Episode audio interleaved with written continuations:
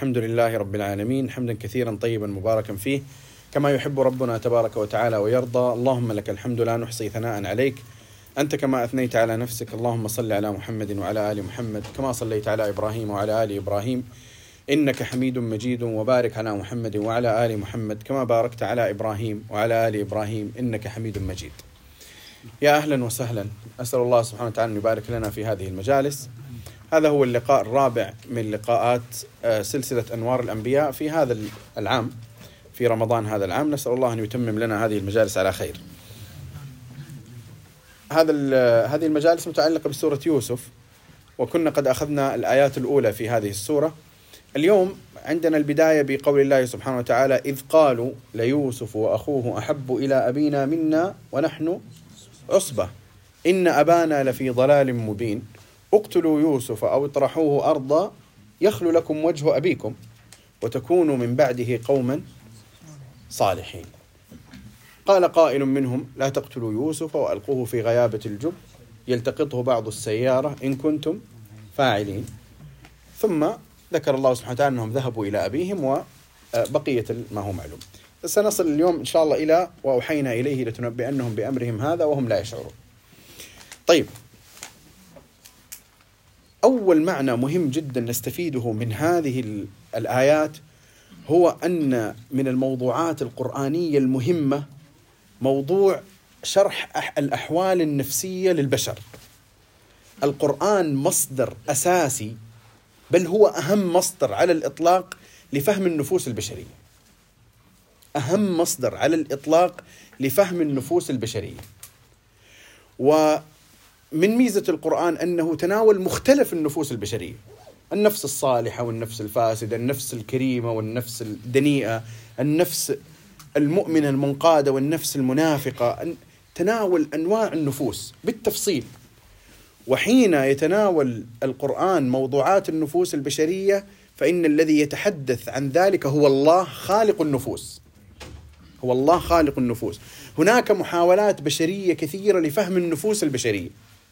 علوم مختلفة لفهم النفس و ولكن هذه المحاولات آه، تتسم بالنقص ليست كاملة على يعني ما فيها من الصواب والخطأ لكنها ليست كاملة. لا يمكن أن تكون أكمل من حديث الخالق نفسه عن نفوس من خلق.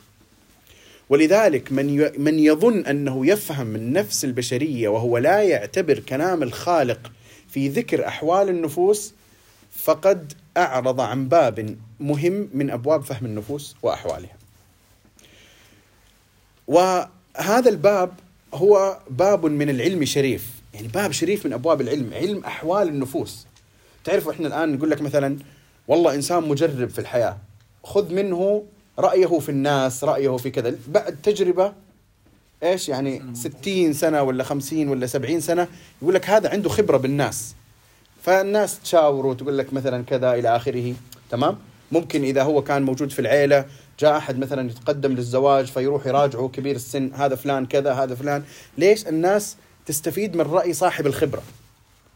الله سبحانه وتعالى هو الحكيم الخبير وهو خالق النفوس. فإذا تحدث عن النفوس البشرية فلا بد للإنسان أن يخضع وأن يتعلم. ما الذي يقوله الله عن النفوس؟ طيب الحديث هنا هنا في هذه الآيات عن نوع من النفوس أو عن حال من أحوال النفس وهي حال إيش؟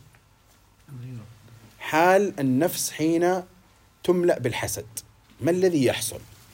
ما الذي يحصل في النفس البشرية حين تملأ بالحسد؟ طيب ما الفائدة أن نتعلم هذا؟ إيش الفائدة في الأخير؟ ها؟ الإنسان يجتنب مثل هذه المزالق العظيمة. شو؟ يعني الآن سنقف مع مجموعة من الإشكالات التي وقع فيها إخوة يوسف بسبب الحسد. هذا المعنى يجب أن يكون درسا لنا فنبتعد عن هذه الخصلة اللي هي من أسوأ الخصال. انظروا ما الذي فعلوا الآن أول إشكال وقع فيه الحساد أول إشكال هو أنهم الحسد تضخم أمامهم فعم عنهم الحقائق التي ينبغي أن ينظروا إليها وتوهموا حقائق معينة إذا أول إشكال في قضية الحسد هو أن يعيش الحاسد في وهم لا يعيش في حقيقة الحال. أول وهم ما هو؟ إذ قالوا ليوسف وأخوه أحب إلى أبينا منا ونحن عصبة. يعني هم يفترضون إيش؟ أنه المفترض بما أنهم عصبة جماعة ويعني أصحاب قوة بما أنهم بهذه الحال المفروض أن وجه أبينا يكون أكثر التفاتا إلينا من يوسف. طب من الذي يقول أن هذا المعيار صحيح؟ بالعكس أليس الأولى بالعناية والاهتمام والالتفات هو الطفل الصغير الذي لا يقوم بنفسه؟ أليس كذلك؟ يعني أليس أولى؟ هذا بغض النظر عن كونه يوسف الآن. يعني من الذي أولى بالاهتمام من الأب؟ هو من استقل بنفسه وصارت له القوة وله من الإخوان من يدعمونه أو الطفل الصغير الذي لا يقوم بنفسه؟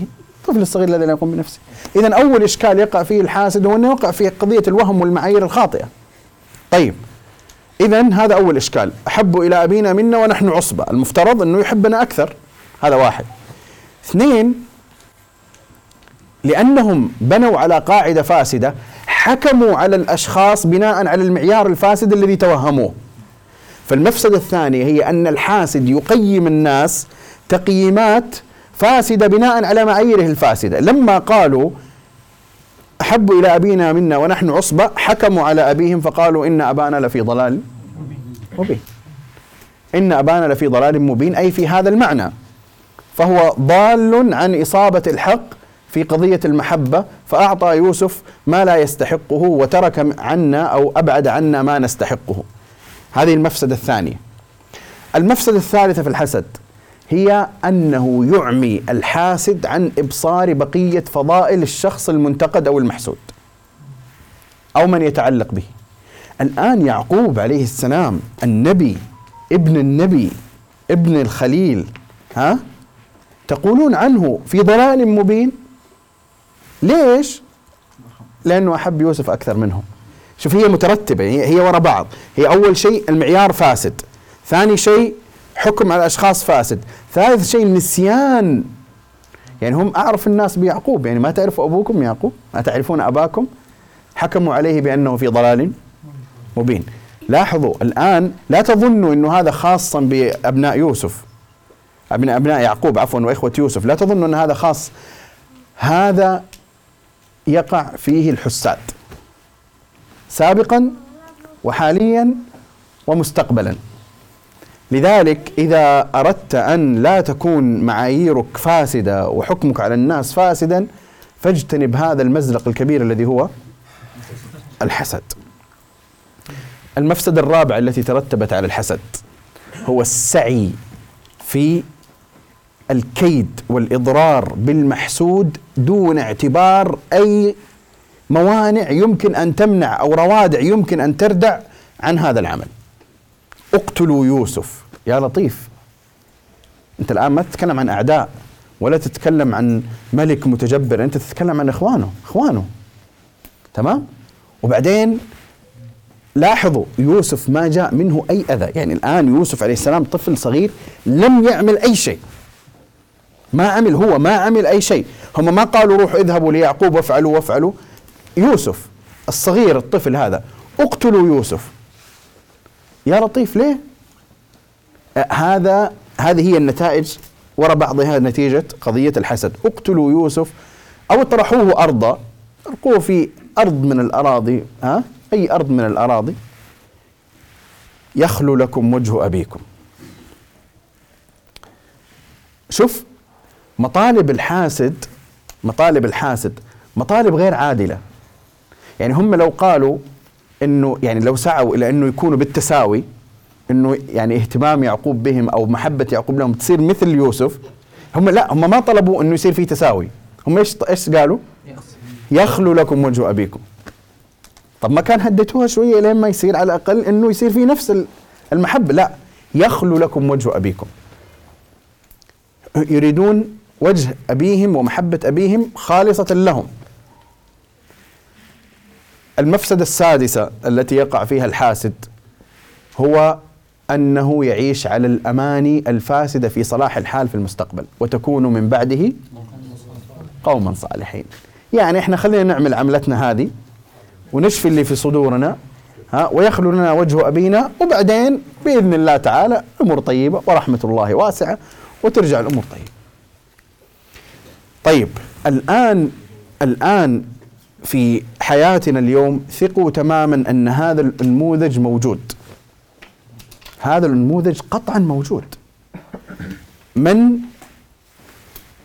ينسى نعمة الله وأقداره أن الله هو الذي وزع الأقدار والأرزاق ها أو هو الذي قضى الأقدار ووزع الأرزاق و يبنون على معايير فاسدة وتوهمات ثم يبنون النتائج الفاسدة بناء على هذه المعايير حتى يصلوا إلى نتائج لا تعقل. يعني أنت الآن لما تنظر للقصة تقول معقول يعملوا في أخيهم هكذا؟ ليه؟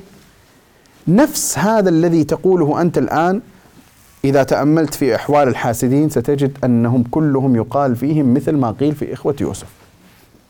لأنه لم يعد يرى من الدنيا إلا القضية التي أكلت قلبه في قضية الحسد. ولذلك الحسد من المزالق الشديدة على الصالحين. يعني يكون الإنسان صالح أموره تمام وماشية إلين ما يبدأ يحسد. إذا بدأ في الحسد أنت أحيانا تتساءل تقول يا أخي والله فلان يا زينه كان محافظ على الصلاة وأمور وطلب العلم وداعي إلى الله. إيش اللي خلاه ينحرف؟ ليش تغيرت بوصلته؟ ليش راح هنا؟ أحيانا يكون السبب هو الحسد. يرى من فضل عليه في نفس السياق الذي هو فيه. تعرفوا كل واحد يحسد في الطريق اللي هو فيه. آه اللي يشتغل في العلم والدعوة يحسد في الناس اللي فتح عليهم في نفس المجال. اللي فتح عليه في التجارة يحسد الناس اللي معاه في نفس المجال. اللي كذا إلى آخره. وهؤلاء إخوة اشتركوا مع أخيهم في أب وهكذا. فالإنسان ينتبه وخاصة طلاب العلم والدعاة إلى الله والمصلحين ينتبهوا انتباها شديدا من قضية الحسد. إذا رأيت من فضله الله عليك في العلم أو في أسلوب مخاطبة الناس أو في التأثير على الخلق فاسأل الله أن يعطيه مثل ما أعطاه أن يعطيك مثل ما أعطاه. ولا يكن عملك تجاه هذه النعمة هو الكيد لإزالتها عنه. هذا هذه هي الف ال يعني خلينا نقول هاتان فائدتان أو درسان من هذه الآيات. الدرس الأول كان إيش؟ لا. معرفة أحوال الناس أو النفوس البشرية من خلال القرآن. ثانيا ومعرفة إشكال الحسد وما الذي يمكن أن يؤديه من الفساد. طيب. طيب بس خلينا نكمل قليل في في موضوع الآثار التي يمكن أن تنتج الحسد. إحنا ذكرنا ستة صح؟ نعم. طيب خلينا نشوف الآيات اللي بعدها. انطلقوا فقالوا قالوا يا أبانا ما لك لا تأمن على يوسف وإنا له لناصحون من إشكالات الحسد والحاسد أنه يحاول أن يظهر جميله وحرصه ويخبئ ما يريد من الكيد وهذا يدفعه إلى الكذب والغش والخيانة. الناصح عادة يكون امينا أليس كذلك؟ مثل في السورة الأخرى إني لكم إني لكم ناصح أو إني لكم ناصح أمين. ناصح أمين. هنا وإنا له لناصحون أي نحن إنما نريد له الخير. وهم كاذبون في ذلك وقد أجمعوا الكيد والمكر وهذه أيضا من مفاسد آه، الحسد. قال إني ليحزنني أن تذهبوا به وأخاف أن يأكله الذئب وأنتم عنه غافلون.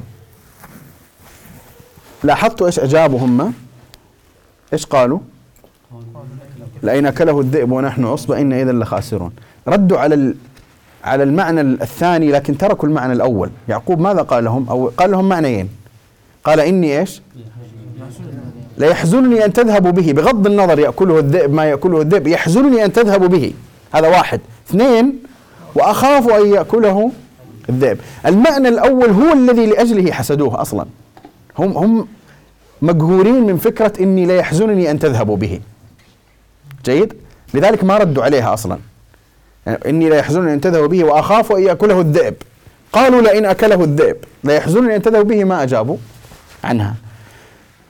قال آه قالوا لئن أكله الذئب ونحن عصبة إن إذا لخاسرون. قبل أن أنتقل للدرس الأخير فقط أريد أن أعلق على أن من ما ينبغي على المؤمن أن يكون يقظا تجاه الكيد الذي يمكن أن يكيده من يعني خلينا نقول يتظاهر بالصلاح وهو يبطن شيئا آخر ولو في باب معين مثل هذا الباب. وذلك أن كلام إخوة يوسف يدل على أن يعقوب عليه السلام كان حذرا منهم لأنهم ما قالوا أرسله مباشرة وإنما قالوا إيش؟ ما لك لا تامنا يعني واضح أنه في سابقا من يعقوب عليه السلام في توجس من من أبنائه بحيث أنه هم لما جو ما قالوا ارسله قالوا ما ما لك لا تأمنا يعني يا أبانا ليش أنت ما أنت مواثق فينا؟ ما لك لا تأمنا على يوسف وإنا له لناصحون أرسله معنا غدا يرتع ويلعب وإنا له لحافظ طيب.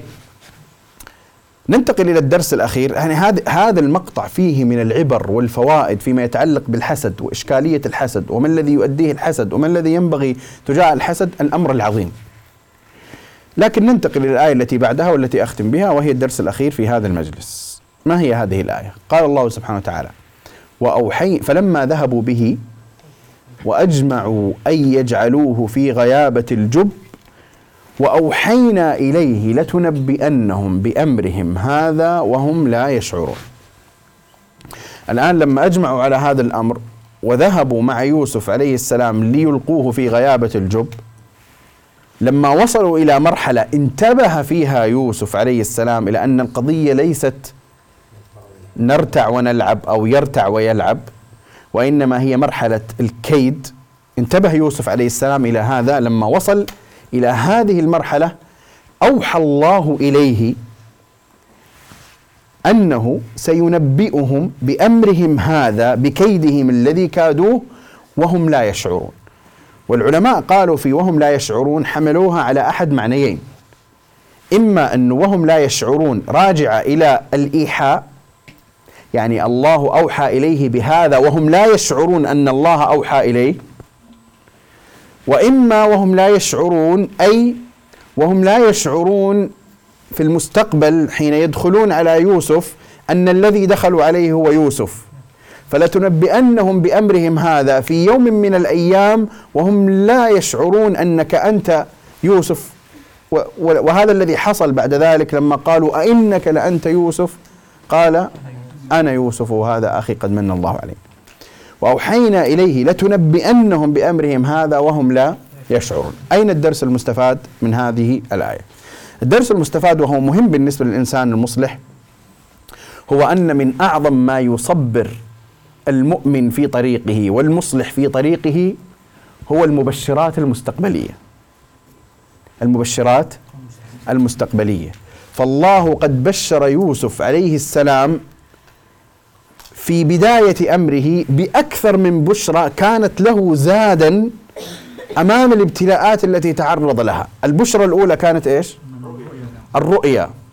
والبشرى الثانية كانت أن هذا الأمر وهذا الكيد سينتهي لا إلى ما يحبون فلن يقضى عليك وإنما سينتهي إلى ما تحب وسيأتي اليوم الذي تخبرهم فيه بهذا الكيد الذي كادوه لك وصيغة الخطاب تدل على أن الإخبار سيكون في حالة أنت فيها عزيز. لأنه ولتنبئنهم بأمرهم هذا وهم لا يشعرون. يوسف عليه السلام بعد هذا الحدث تعرض لأنواع من الابتلاءات. أليس كذلك؟ أنواع من الابتلاءات. في تلك الابتلاءات التي تعرض لها يوسف كان من أهم ما صبره فيها هو ما بشره الله به من النهاية والعاقبة وحسن العاقبة ولأجل ذلك الإنسان المصلح في طريقه ستعترضه أنواع من الشدائد والابتلاءات فمما يصبره ويكون زادا له في مواجهة هذه الشدائد هو ما يرجوه من حسن العاقبة. ما يرجوه من حسن العاقبة، سواء أكانت حسن أو كان حسن العاقبة في الدنيا أم في الآخرة. إيش اللي ممكن يصبرك على أنواع الابتلاءات وأنت تسير في طريق لا ترجو فيه الدنيا؟ ما الذي يمكن أن يصبرك؟ هو ما تريده من الله سبحانه وتعالى من الفضل والخير والثواب في الدنيا وفي الآخرة. ولأجل ذلك نجد أن السحرة لما هددهم فرعون لو قطعنا أيديكم وأرجلكم من خلاف كان الذي صبرهم في ذلك الموقف المهيب هو فقد ما أنت قاض إنما تقضي هذه الحياة الدنيا. أي إنا نؤمل ما هو أبعد مما ترمي إليه وهو ما عند الله سبحانه وتعالى في آه الآخرة. طيب إذا وأوحينا إليه لتنبئنهم بأمرهم هذا وهم لا يشعرون. هذا هو الدرس الأخير في هذا اللقاء. ختاما. يوسف عليه السلام في ختام الأحداث قال إن ربي إيش؟ لطيف لما يشاء. هذه التي ذيل بها يوسف قصته كاملة فقال إن ربي لطيف لما يشاء. ارجع إلى القصة من البداية وانظر مظاهر هذا اللطف الإلهي على يوسف عليه السلام. في المقطع الذي قرأناه هناك مظهران أو أكثر من مظاهر هذا اللطف. المظهر الأول لما اجتمعوا وقالوا اقتلوا يوسف وأطرحوا أرضا هدأ الله سبحانه وتعالى بال أحدهم فقال لا تقتلوا يوسف. حتى بعض العلماء أشار إلى أنه الله سبحانه وتعالى ما قال من هو هذا الذي قال. لأنه ليس مهما من الذي قال المهم أن الله سخر له من يبعد عنه الشر الأكبر ببلاء أدنى. لا تقتلوا يوسف. ها؟ هذا واحد. اللطف الثاني هو ما أوحى الله إليه من أنه سينبئهم بأمرهم هذا وهم لا يشعرون هذا لطف من الله سبحانه وتعالى بالإنسان المؤمن. لا ننسى أن هذه القصة فيها آيات قد أثبت الله لنا فيها أن هذا صنيعه بأوليائه وبمن يسير على بعض المعاني التي يحبها وليس خاصا بيوسف. لأنه قال سبحانه وتعالى ولما بلغ أشده وآتيناه حكما وعلما وكذلك نجزي المحسنين. وفي آخر القصة إنه من يتقي ويصبر فإن الله لا يضيع أجر المحسنين. وهذا كله يجعلنا نتعامل مع هذه القصة ومع هذه السورة لا على أنها قصة وقعت ولا على أنها خاصة بأولئك الأشخاص وإنما باعتبار أنها عامة. نسأل الله سبحانه وتعالى أن يجعلنا من أتباع الأنبياء ومن السائرين على طريق المرسلين. ونسأله أن يغفر لنا ويرحمنا وأن يهدينا ويسددنا اللهم إنا نسألك خشيتك في الغيب والشهادة، اللهم إنا نسألك العلم النافع والعمل الصالح، اللهم إنا نسألك أن تتقبل منا صالح العمل، اللهم تقبل من تقبل منا صالح عملنا في هذا الشهر الكريم، تقبل منا الصيام وتقبل منا القيام، ونسألك ألا تحول بيننا وبين القبول بذنوبنا. اللهم إنا نسألك ألا تحول بيننا وبين القبول بذنوبنا، اللهم اجعل أحب أعمالنا إلينا أن نسلم الوجه إليك. وأن نخلص القول لك يا رب العالمين. اللهم صل وسلم وبارك على عبدك ورسولك محمد.